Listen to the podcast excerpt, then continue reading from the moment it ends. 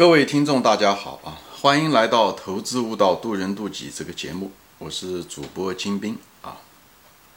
今天呢，我们就继续我们这个谈这个自然世界的互相之间的联系啊。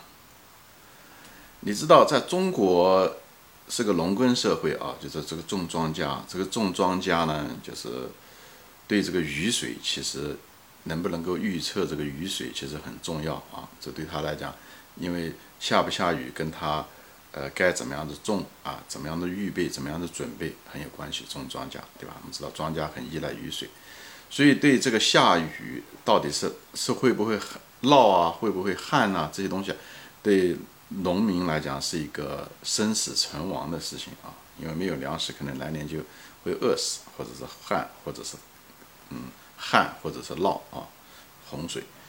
所以呢，这是一个生死的一件事情啊。那么，对于这几千年来啊，就是对于这个天气预报的预测，下不下雨，这个其实是一个非常关键的一个呃生存手段。就像我们现代人这个呃职场生涯的这个能力，比方是交流能力一样啊，就是一个在当时来讲，预测这个天气预报是很重要的。我们现代人渐渐失去了这个功能，因为已经被。分工了，被专业化了啊！我们只要看电视、看手机就知道天气预报。所以当年这几千年来，一作为一个农民来讲，他要能够预测这个天气很重要啊。当初我记得我小的时候就是这样说，他们说他有的时候预测的时候，他们就看那个他们家的那个堂前燕呢，就是这个有一种叫燕子，现在在很少看到，更多的看到是麻雀啊，这种燕子。呃，很轻盈啊，嗯，英文叫 blue bird 啊，是一种黑色的一种燕子，青色的黑色的一种燕子，很灵巧。当这些燕子在飞得很低的时候，突然很高，突然之间，呃，飞得很低，贴着地面以后又飞起来，哎，如果你要看到有很多这种燕子这么飞，哎，就是飞得很低，贴着地面，你就知道哦，是要快要下去了。哎，它如果燕子不飞得很低，哪怕天上有，嗯，有很多。呃，云多云，但都不会下雨啊。这个就是人类总结出来的一个经验，就是说燕子低飞的时候，就是是下雨的概率是很大的啊。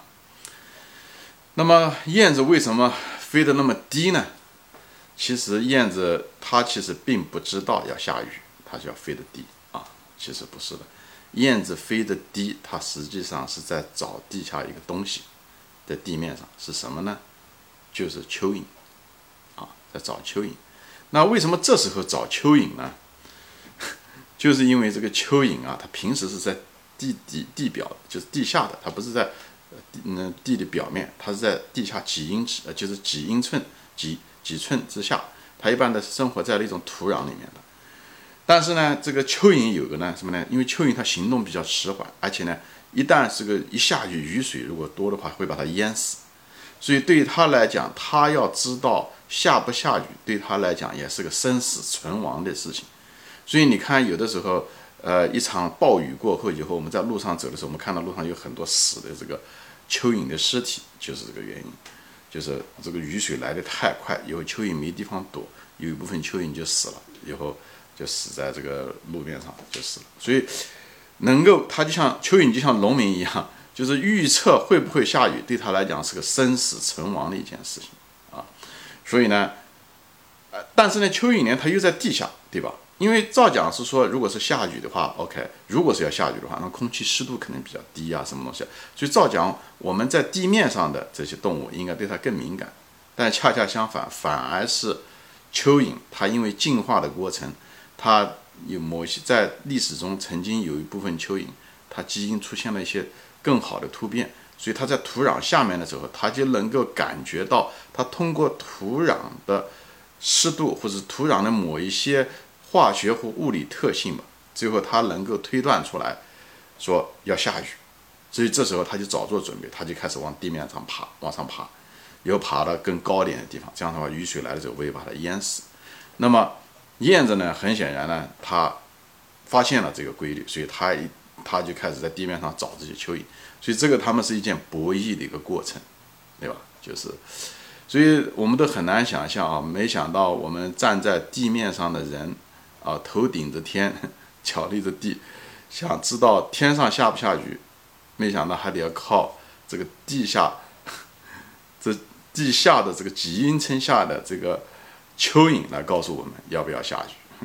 他他的这方面的能力比我们还强，这就是这个进化的结果啊，这就是一个进化的结果。所以这个人生很有意思，这个世界真的是非常非常有意思。这个就是竞争生存，适者生存，最后锻炼出来的一个。蚯蚓这种先天性，照讲在预测天气时，照讲它的先天条件最差的，却最有能力，往往比那些更有先天的天上的飞鸟还更有能力来预测下不下雨，好吧？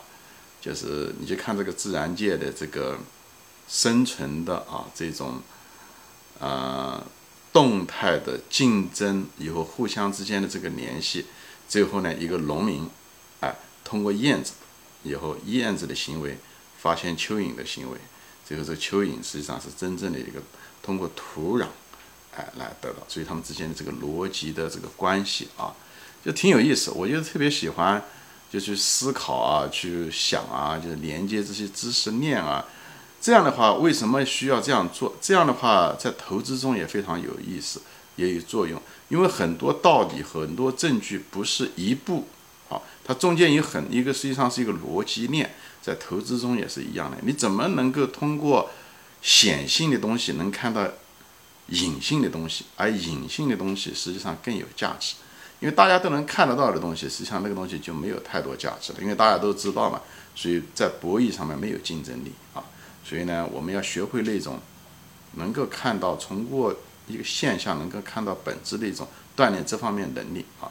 呃，这对我们的人生，嗯的思考也好，经验也好，或者是职业发展也好，都非常有益。所以我在这里呢，就通过这个例子跟大家分享，好吧？也希望大家能够转发，嗯，你觉得挺有意思的话，好吧？好，我们下次再见。